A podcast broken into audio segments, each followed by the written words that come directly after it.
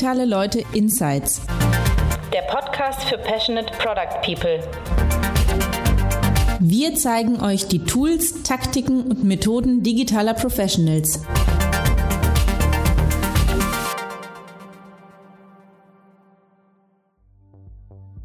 Hi and welcome to Digitale Leute Insights. My name is Thomas Riedel and I'm the editor at Digitale Leute.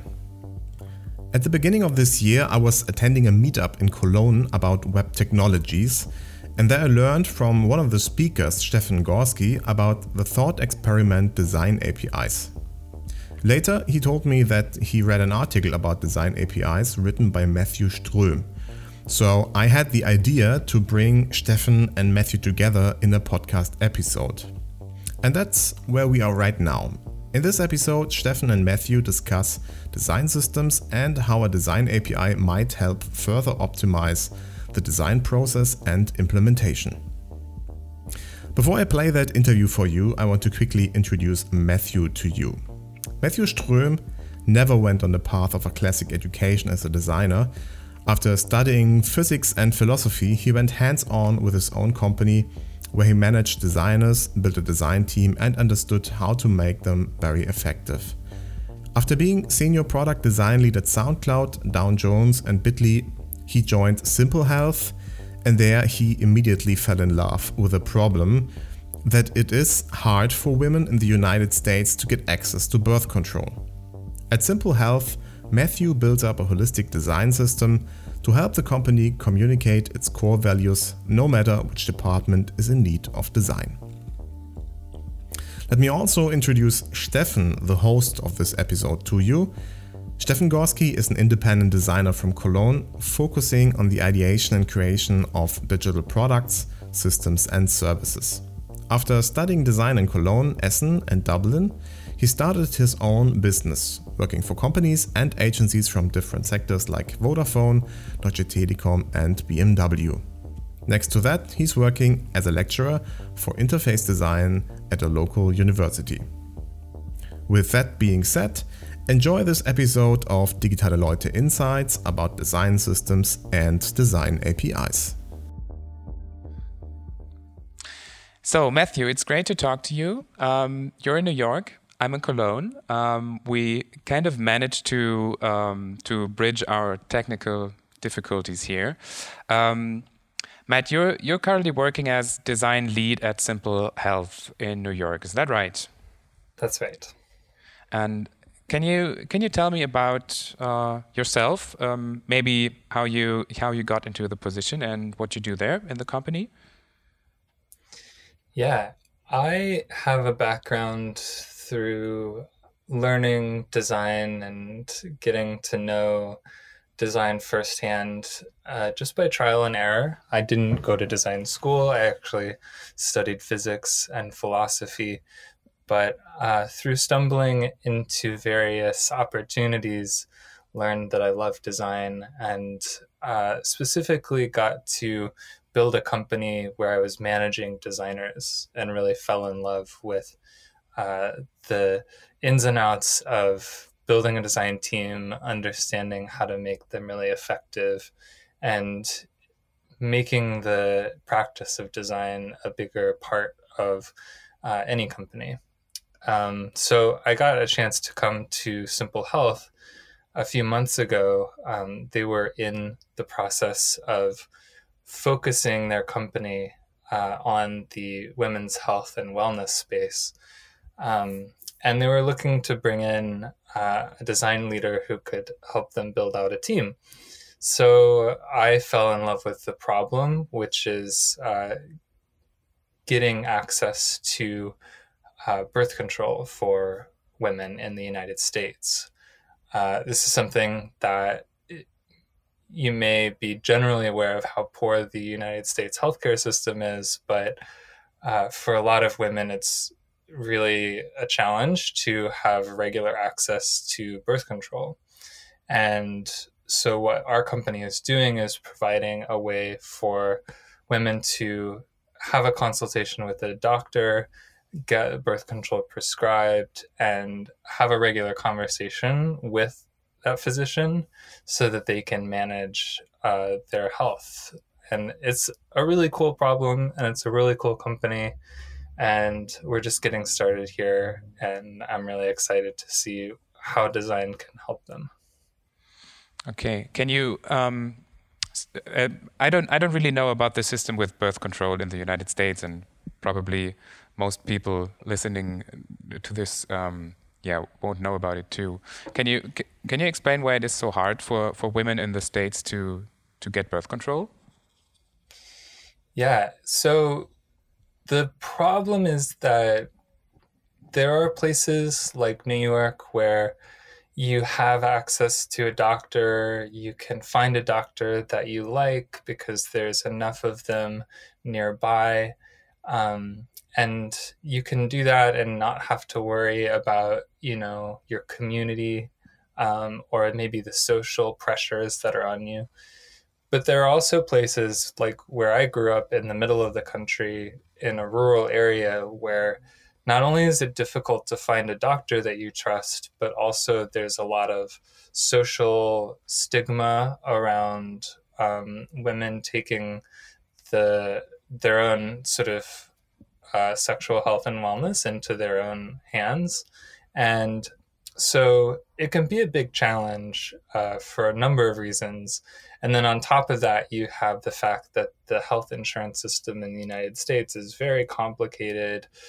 It's just to get something simple like a doctor's visit you have to navigate so many hurdles. So something that we're doing at simple health is we're not only providing the product for women to have that consultation with a doctor but we're also making the process of navigating the insurance and the, the healthcare system a lot easier simplifying it for people helping them through uh, all of that uncertainty. And so it's a really exciting product because it's very is very much needed. Yeah, it, it sounds like a very good cause that you're you're working for. Are you uh, planning on on expanding the the business um, beyond birth control? Yeah, so we're in this phase of the company right now where we have got this great base of users who have come to to really rely on on the product um, to get their birth control, and so now we're starting to look at other products that might um, be in a similar vein. So right now, we in addition to sending out birth control, we also send out um, some contraceptives. Uh, we send out uh, something called the um, it's an emergency contraceptive. Sometimes it's called plan b or the morning after pill.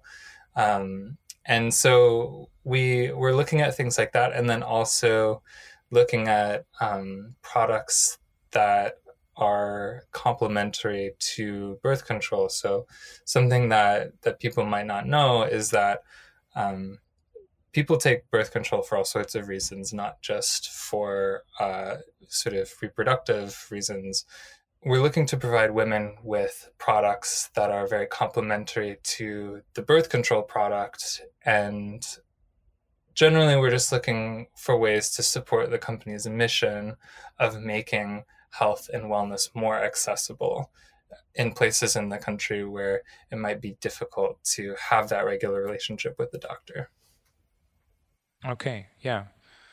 Is there something that you are working on at the moment um, in your role um, as a design lead in particular? Yeah, the interesting thing that is happening with this company specifically is they're small enough to where we don't have silos of designers. We don't have uh, individual functions that have their own sort of design process.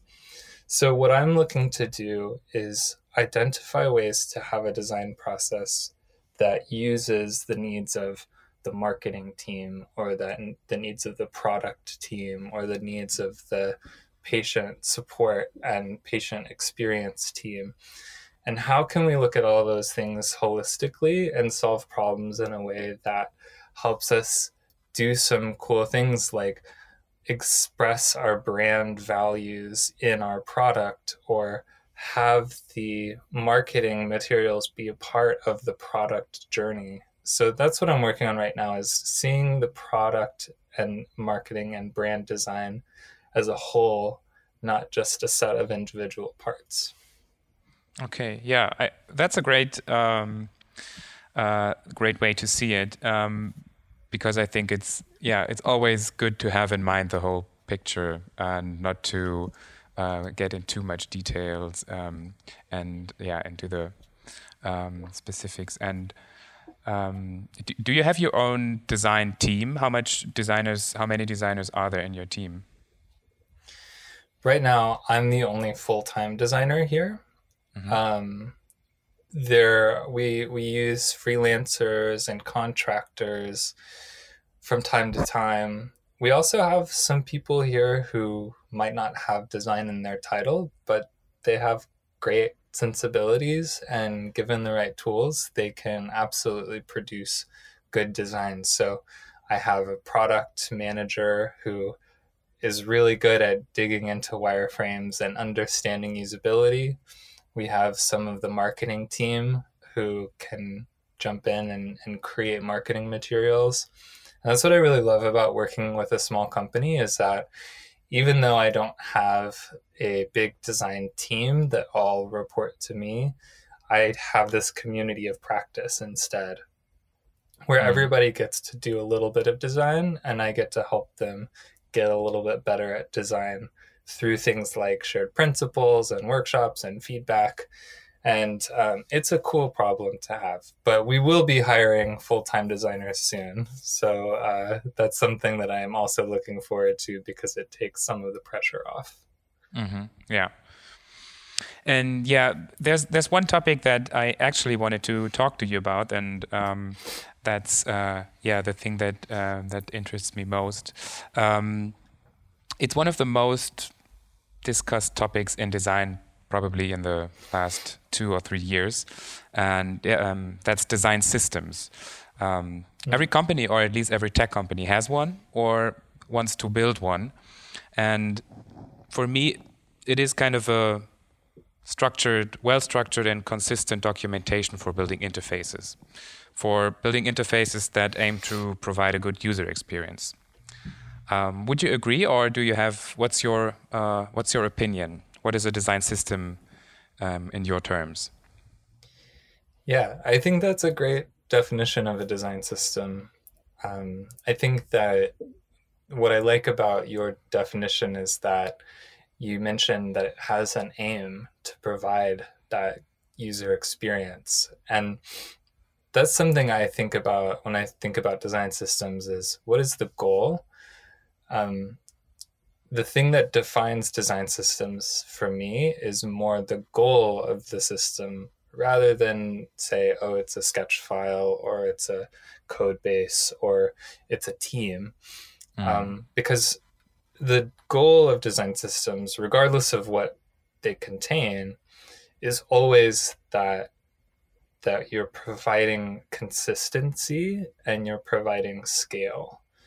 And the reason why design systems, I think, are so popular right now is because designers are finding themselves responsible for more and more and more, which is great. I love that companies are starting to take design seriously as a strategic part of what they do. Mm. But also, then designers are thinking, oh, how do I actually go out and execute on these things and deliver? And so we're thinking about how do we take a small group of people and multiply our output and make sure that everything that we do is consistent and make sure that everything we do has an opinion and a viewpoint and it's expressing the best version of ourselves. So I think design systems are a way of accomplishing that, of scaling, of growing design's output without necessarily growing the design team exponentially. Because while we are getting more responsibility, unfortunately, design has not yet had its, you know, engineering moment where all of the companies are just hiring, you know, 10 mm. times the number of engineers. I hope we'll get there, but for now we're trying to figure out how to multiply our output without necessarily having a lot more resources. And are you working with the design system at Simple Health? Yes, uh, we're at the very beginning stages of that journey because as a scrappy startup, it's been in the formative stages where things are just kind of on a need basis where the marketing team will make some materials because they needed something right now um, or the product team needed to build a new feature in the next week. So we're starting to look at design systems as a practice uh, and um, so we're kind of all learning that together Mm. What what I was what I'm always wondering um, when I'm working with the design system is um, how how it can be more than just a set of rules because it um, can seem to be um, um, always like a like a law that you um, have to adhere to as a developer or designer. do you think it can be more than just rules? Yes, I think that we like to talk about design systems as what they are at a frozen moment of time. When you go to conferences or when you look at blog posts, often you'll see designers sharing a screenshot of components or talking about their documentation sites. But mm the more important thing, especially as we mature in our approach to design systems, is to think about the system as a living, growing thing that often needs to change and adapt to its environment. And in order to do that, the system needs a process. So, in addition to all those tools, you need to have some rules for the game. And those rules in that process need to be tweaked in such a way that the system can continue to grow and continue to adapt and continue to be healthy because if the system just gets frozen in time and it and it can't change then eventually it grows stagnant and the company moves on and the system dies mm. so when i when i understand you right it's one thing to build and have the system but the other thing is to maintain it to to keep it alive and this kind of shapes the the process and the culture of of a company right? That's right. I think something that software engineers have known for a long time is that it's easy to write software is much harder to maintain software. And the great programmers that are looked up to and admired are not necessarily the ones who wrote a beautiful library once, but they're the ones that continue to maintain and evolve their software. I think of you know Linus Torvalds, the the creator of Linux, who mm-hmm. he he's definitely talked about in in very uh, admiring ways for the way he writes software, but he also invented this thing called Git, which is a way for for the software developers to contribute to a project. And so he created this sort of process for maintaining the software. And I think that when we look back on on these achievements, uh, the invention and the creation of Git will probably be the longer lasting innovation. Mm. Yeah, yeah, it's it's it's uh, it's a uh, Git is a, a great invention that um, I know that helps a lot of developers already. That doesn't, at least not at the moment, help a lot of designers because they they don't know how they can benefit from from something like it. Um, I was just wondering uh, because you you told me initially that you're not formally trained in design. You're you're not uh, trained in graphic design. You have a very different background. Do you think that um, that uh, influences your way of of um, seeing systems and processes? Are you thinking differently than than a designer would? I'm really lucky in a lot of ways to have a background that is not in the traditional design education system because when I'm solving problems, I have to draw on experience that's not inside the design world.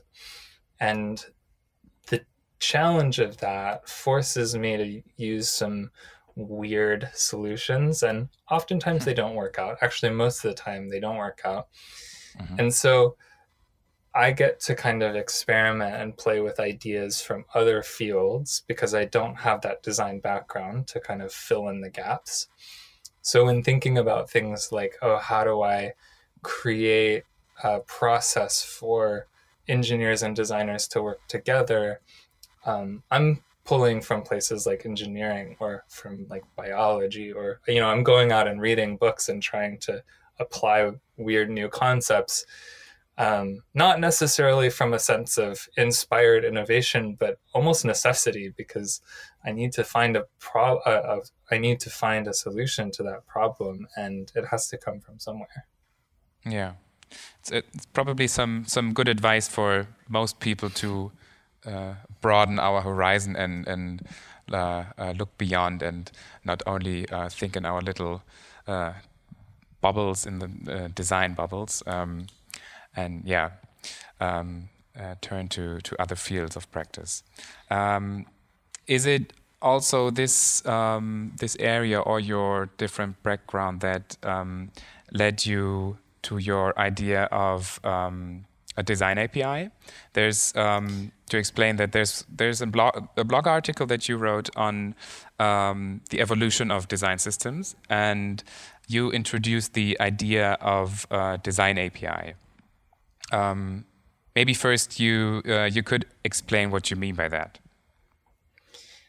Yeah, so an API in software development, if if you're not familiar, is it's an agreement between two parties or between two pieces of software. And that agreement happens because on one side, you have the person who wrote the API or the provider. They say, okay, here's a set of rules for how you, you can interact with my piece of software. And then on the other side, there's a client or a consumer. And the client says, okay, I'll follow your rules. Uh, and in return, I expect to get back some functionality. And this API sort of abstracts away some of the messy negotiation and intermingling, intercommunication between two pieces of software. And it provides this really nice little interface so that everybody can build independently but rely on functionality from each other. So, really, that API is a very important layer in allowing two pieces of software to work together. So, I love to hack away on little projects on the weekends. And whenever a piece of software has a good API, it just makes me so happy because it makes it so easy for me as especially as somebody who doesn't know much about software development to mm-hmm. use that piece of software. I remember Twitter in the early days had a great API that made it easy to build fun little weekend projects and I just think that that style of communication is really neat. I didn't have to talk to anybody at Twitter. I didn't have to call them up on the phone and ask them, "Hey, can you send me some data on these tweets. I, just mm-hmm. used their API and the API responded. And as long as I was playing nice and not overloading their system, and as long as I was formatting my messages in the right way, I got back some functionality. Mm-hmm. So when I'm having conversations about design systems, you can kind of hear some of the same language being used to talk about the coordination and collaboration between designers and engineers. And so much of the system, I think, today is making the communication between designers and engineers easier, faster.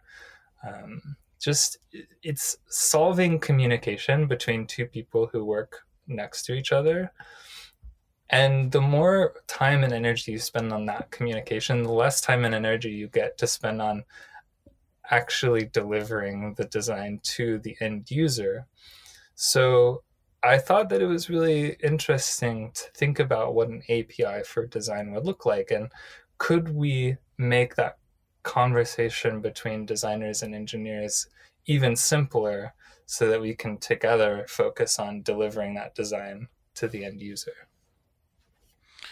Um, and what would you say are the main differences between a design system and a design API? I think that the design API is a tool in a design system. It's probably not the whole system, but it, it I think as we experiment and play with better ways of coordinating between designers and engineers, that design API might take over a large part of the system. And it might become whether it's a very specific software library or a more general concept, I think a design API will probably be a very common tool in design systems going forward. Okay, so the design ac- design API actually would be a part of the design system and wouldn't um, wouldn't uh, be something completely new. Um, That's right. So, it, yeah. Yeah. Sorry. So so what is it that um, is uh, what the API is made of? What uh, which elements would be stored in an API? So the design API needs two sides. It needs on one hand, it needs a set of rules for anybody who wants to consume it, uh, a set of rules for anybody who wants to use the system to query the design system, to ask for information, to uh, make it easy to get design decisions in a way that they can use. So that's one side of it is the set of rules, and the other side of it is a consistent output.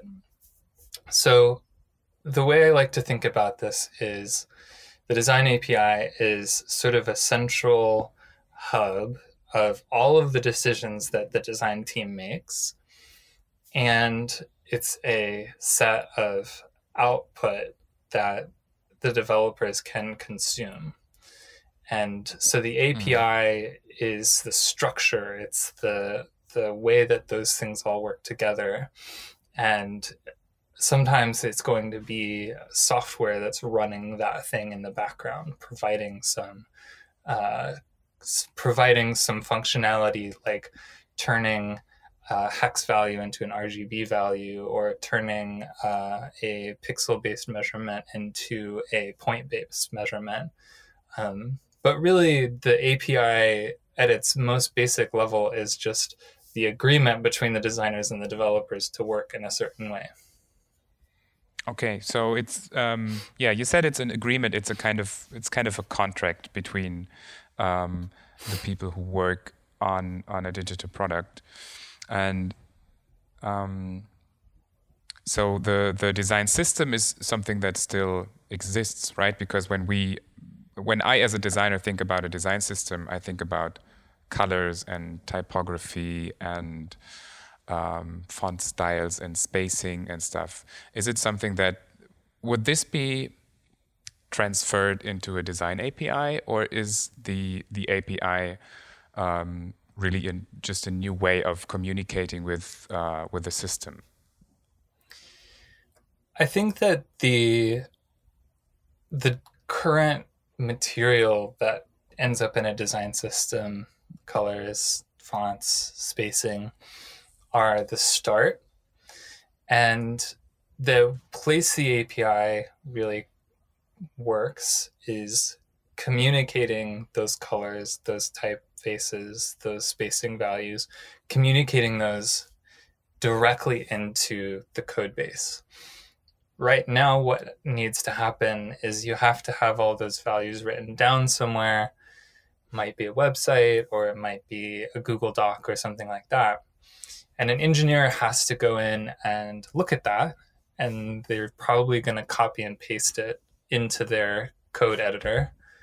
And then they're going to commit that code, and that's going to go off to the user. So we have this messy middle ground where the system that we traditionally think of is in some documentation somewhere. But somebody always has to read that documentation and apply it.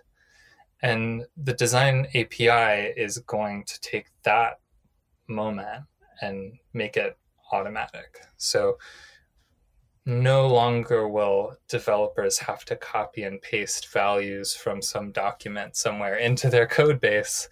They'll just be able to import them like they do any other data from the database or from some other uh, source somewhere. They can just say, just put the right color in or just put the right spacing value in. Mm-hmm. So initially you said that a design system uh, contributes to consistency and scale.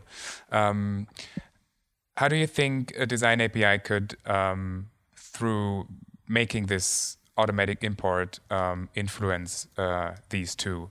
So I'll give you a very specific example. A few years ago, I was working on a team at the Wall Street Journal, and we had to change the typography on the entire website, on all of the Wall Street Journal's websites, which mm-hmm. are there are very many of them.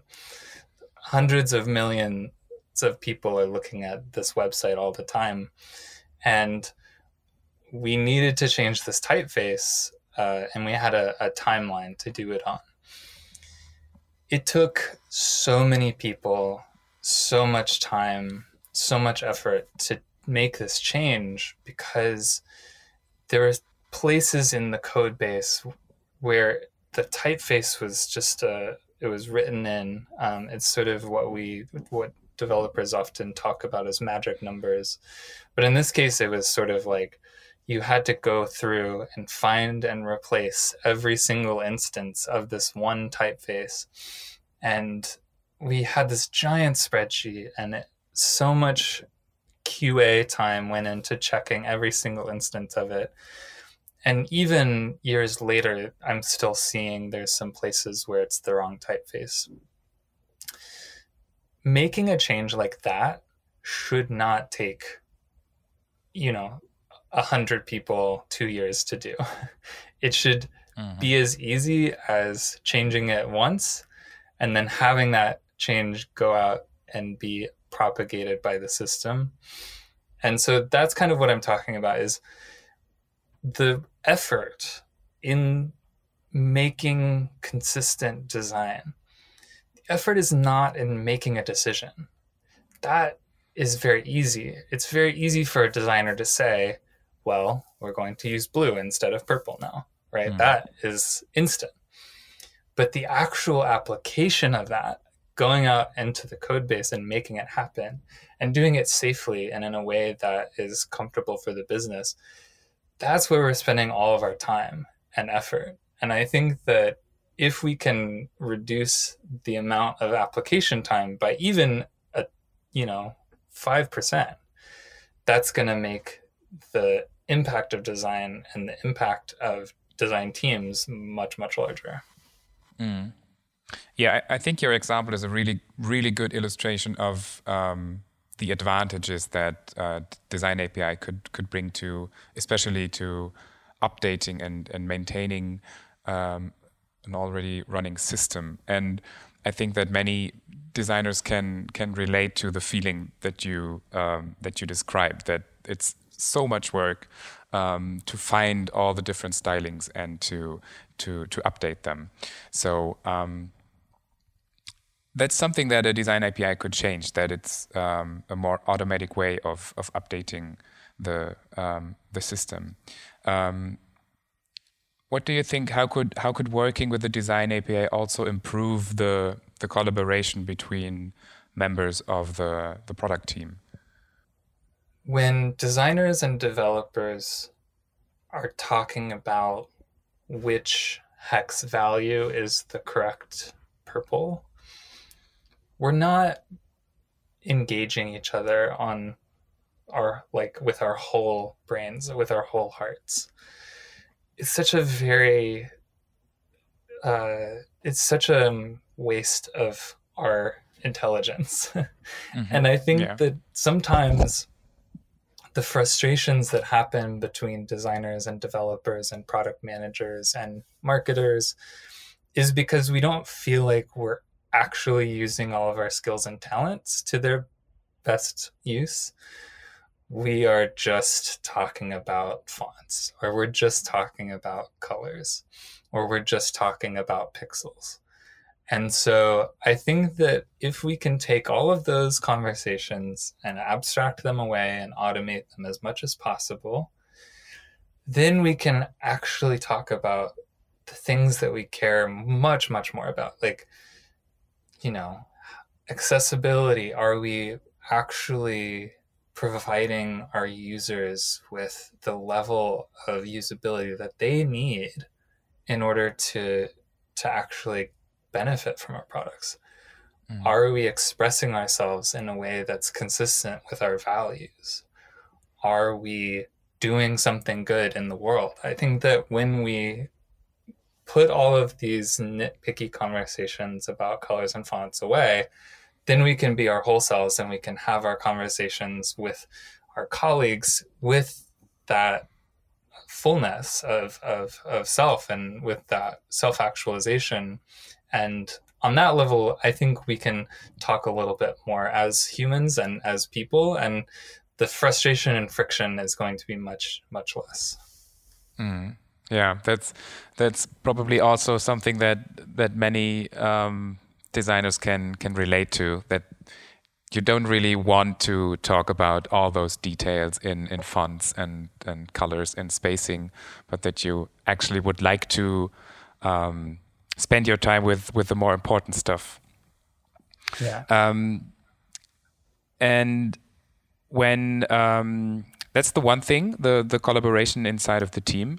Um, do you think that there's also an impact on the product's user experience? So the experience of uh, yeah, the people who actually use the product. Um, is it is it better when the team uses something like a design API?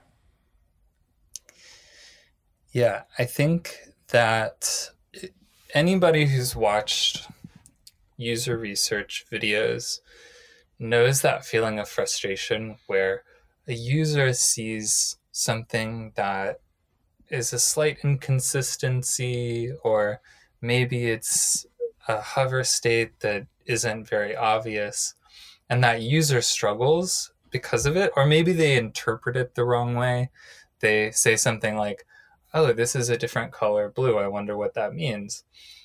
And I know that we've all felt that pain. Uh, because we're all sitting there looking at the screen saying, no, it's just a mistake. Um, so I think that that kind of stuff, these little inconsistencies, the errors, the the bugs that crop up in any product that has been around for you know more than a couple of weeks all of our software has these little rough edges and mm. it becomes so tiring to go and fix every single one of those so i think that our users benefit greatly from the level of consistency you know that 99.99% consistency it's it's just so hard to achieve that. So if we use a, a design API to automate the conversation between designers and developers, that will help us get to that very, very high level of consistency and usability. And it'll also help reduce the mental overhead on things like accessibility, where it can be difficult to go and manually audit all of our colors and checking to make sure they have the correct contrast, or it's hard to go in and double check a developer's work to make sure that they've included focus states. But this is something that computers are really good at. They can automatically check a color every time we update it. And as an API will do sometimes, give you an error and say, I'm sorry, that's an illegal operation. You can't use that color because it would have insufficient color contrast. And that won't solve all of the accessibility issues. There's always going to be that manual layer on top of everything. But I think that automating as much as possible and giving tasks to software where it's appropriate will help small teams deliver high levels of consistency and quality, um, which ultimately benefits the users as well. Mm. What I was uh, wondering about when I when I think about this idea, um, I mean, you have you have explained a lot of um, a lot of advantages, and I'm I'm really um, I'm uh, yeah I'm really impressed by by the whole thing, by the concept. But what I was wondering is um, how would how would people really work with a design API? Do designers now need to learn um, how to write the right commands um, to to to write the right queries, for example? That's where I'm hoping that tools like Sketch and Figma and InVision and Zeplin and Abstract, I'm hoping that all of these tools can help provide the designer facing functionality. Mm. A lot of designers are learning how to code and feel comfortable making pull requests. And I think that it, it's great to see that. But at the same time, I also see the design tools growing up so fast. Mm-hmm. I mean, you think about the concept of Figma, which I kind of take for granted these days, but five years ago was mind boggling that we could have a fully functioning design tool that works in a browser that you don't have to install anything. And, mm-hmm. you know, it was better than most of the Adobe products. So I think that the the design tools are so mature now and they're so you know they're connected to the internet. They're hooked into so much of this web technology that the whether it's the actual you know the people who make figma the people who make sketch or maybe a plugin author or somebody can provide that functionality and make it really easy to use i feel like we're there on, on the cusp of it because um, i saw you know InVision has this thing called dsm that helps designers mm-hmm. do things like design tokens and really i think it's important that I acknowledge the another spark for the idea of design APIs came from design tokens and the conversation that's happening about that. It's a similar thing to come from engineering and to come from um, some of the computer science background, but it's really uh, I think that the community, design community, is starting to really get to the point where we're building our own tools, and so I, I think that there's a lot of opportunity for um, one of these big tool makers to to really start to use the API model for making and sharing design decisions. Mm. So the the one thing is that tools need need to grow, but um, you're you're optimistic that they that they will and that there's that there will be somebody probably developing a plug-in uh, which makes it easy for um, designers to to communicate with the API. And uh, the other thing are, uh, is um, you you talked about design tokens. Could you explain that a little bit? Yeah, design tokens is a concept that's hard to explain, but it makes a lot of sense once you start to actually use them. Um, mm-hmm. A design token is just a single decision about design. So it can be a, a color, or it can be a font family, or it can be a pixel value. And um, I think that uh, there's a great uh, meme in design tokens conversations mm-hmm. where people say, oh, don't you just mean variables? Uh, because yeah. I think initially when you're exposed to these ideas, it seems like it's just common sense. But the cool thing that's happened, and this is a great example of designers building tools, is there's a few groups. Uh, Salesforce is one. um, and Amazon also has a team working on it uh, that have built software that takes these design decisions. So you can have a color and you maybe record that as a hex value. And then you have this software tool that transforms that into, you know, m- many different formats that can be brought into the code base by a developer. And so this working model really, uh, I think, forms the foundation of the idea of a design API, in that it's very similar. You have a designer who records their decision, and then you have some software in the middle, and then you have a developer who uses that decision. But design tokens are very much like um, sending letters to each other or like you know telegrams it's very uh, mm. static and async and uh, very sort of once you make that decision it gets baked into the code base and it's not very dynamic so i think that design tokens are a great step in the right direction and mm. i love the design tokens community um, there's a really cool w3c group that has formed around them to kind of think about how we can make design tokens much more part of the web and the native uh, sort of tool set of web development. And mm-hmm. so I'm really excited by by that. And you know, if you're interested in learning about where design is going, design tokens is definitely a great place to start. Yeah, yeah, and I think what what design tokens do is bringing the the languages that developers and designers speak a little bit closer together, don't they?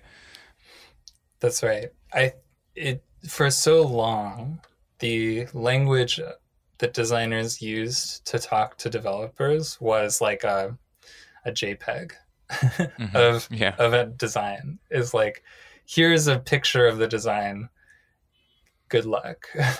yeah. And yeah. looking back on it now, you think, oh my God, how did we get anything done? Mm-hmm. So now we've started to speak a little bit more of the same language using something like Zeplin or using something like Abstract that allows the developer to go in and instead of looking at a JPEG or maybe even a Google Doc that says just make it blue, they can click mm-hmm. on the element and they can see oh, it's this specific hex value or it's this specific HSL value, or, you know, it's a little bit more in their language. But um, right now, uh, unless you're using design tokens, the designer is still creating a JPEG or they're still creating a static design document. Mm-hmm. And so I, I think that just like you said, we're starting to evolve the language, and that is where the really exciting stuff is happening. Mm.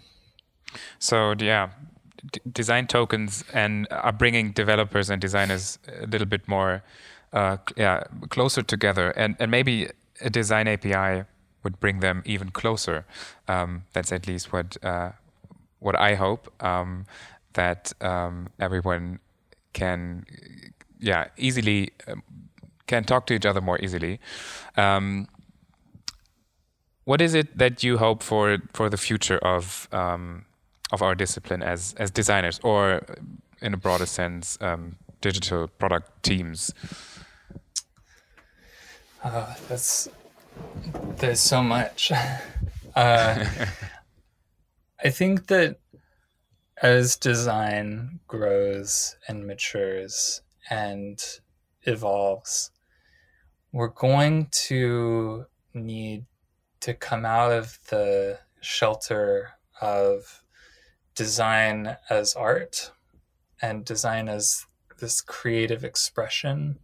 Mm-hmm. Uh, we're going to need to come away from design as this sort of mystical thing that happens by inspired geniuses who can sit in a room all day and do nothing and then instantly be struck by a moment of inspiration and, and come mm-hmm. out with the, the final product.